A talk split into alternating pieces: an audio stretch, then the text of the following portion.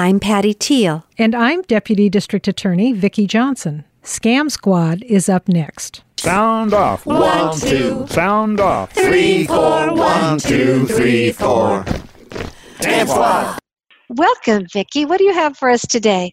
Hi, Patty. Well, today we have another guest. This is Neville. Hi, Neville. Hello there, Vicki. Hi, Patty. Hi, Neville. Thanks for being here.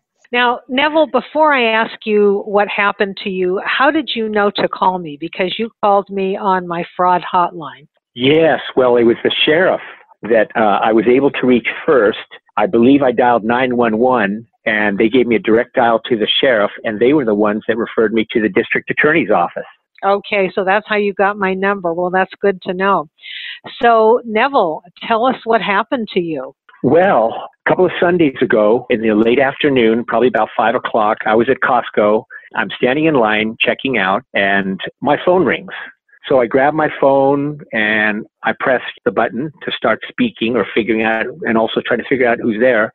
And there's a distraught woman just yelling into her phone. And obviously she's in a high state of drama and it sounds violent, but I couldn't hear very clearly or make out any of the actual words. Just her cries and her pleading were just over the top. So following her, a guy got on the phone, a very rough guy, and he was telling me to not hang up, to do exactly what he says. And that was probably about all I understood. All I could tell was that I was in the grips of uh, scam that was going on. And it was Okay. very threatening. hmm And I was getting really scared. I could understand that it was my wife who was involved. And I think they were conveying to me that that voice was my wife. Okay.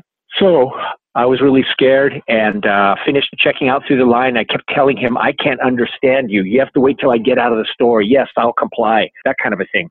After I got through the line, I saw a manager and I asked him if he could please call my phone number. And I gave it to him and I had the phone pinned to my leg so the caller couldn't hear anything.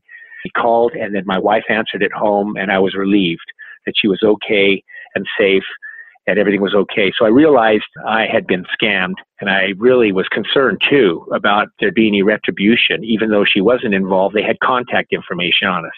So Right. once home, I called, I called the sheriff who referred me to the Santa Barbara District Attorney's office.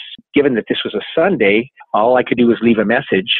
My wife and I, when looking at my phone, noticed that the phone number from which the call originated was 12 digits in length. If you assume the first two digits are the country code, it indicated that it probably originated in Mexico.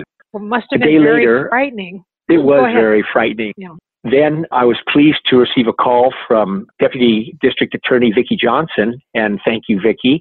We had a nice discussion, and you filled me in on information. I desperately wanted to know more about it. I believe you gave me uh, FBI and Federal Trade Commission websites. Correct. I spoke with the FBI and they just had a, a chat with me, but the Federal Trade Commission wanted to gather data as I think they are keeping track of this scam and documenting its growth. I did document with the Federal Trade Commission this particular incident, but probably about three days after the incident, my wife got a call from the same phone number. Really? She did not answer it because Yeah. she would have gone through the same thing, but I was here with her at the time, and that was surprising. It just indicated to me now they have more contact information on me. It's a little disconcerting. I do know that they buy lists of phone numbers, and it sounds like they're targeting 805 area code. So it may have just been coincidence that they had both your number and your wife's number, but certainly very disconcerting to have that happen. Yes. And that would sort of uh, make sense. If they purchased a list, they might see both of those cell numbers together. Maybe it's a Mhm. list of cell numbers.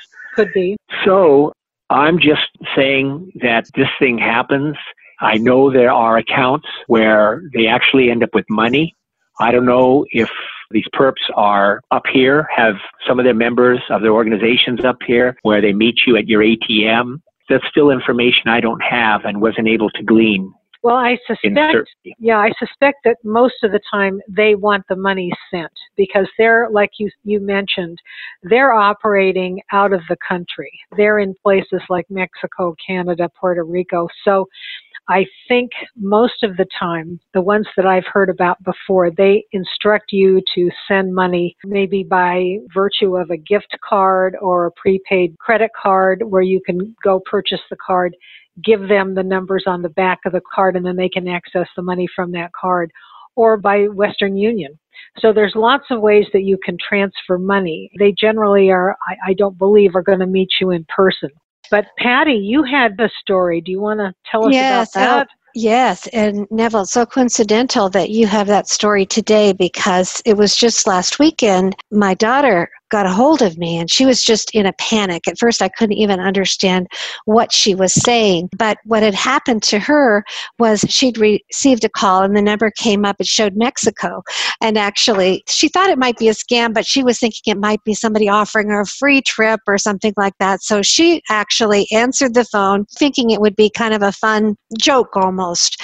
And she answered it, and somebody was talking very harshly to her, said they had her mother. Her mother was just in the the wrong place at the wrong time, me, and and oh. she was absolutely in a panic, and and she didn't reach me right away because I hadn't had my phone with me. I was out to dinner, and she tried to start texting oh. me, but they knew they could tell. They said, "Stop texting," you know, or something terrible is going to happen to your mother. And of course, they had the screaming in the background, and even though she suspected it might be a scam, she thought, "What if it's not?"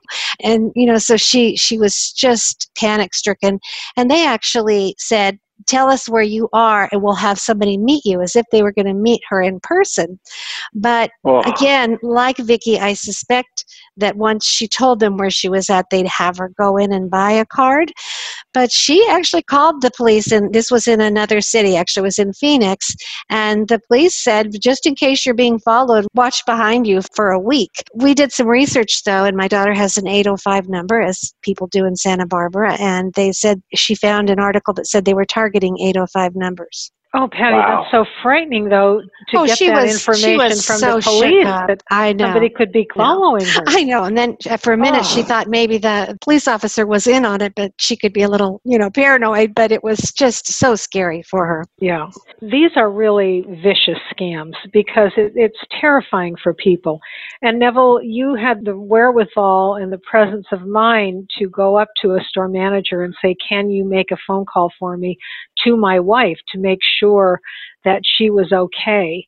And the police do say if you get one of these calls, what you should do is hang up, immediately call the relative that supposedly was kidnapped just to be sure that they are safe and then call the police. The police do want to know about this.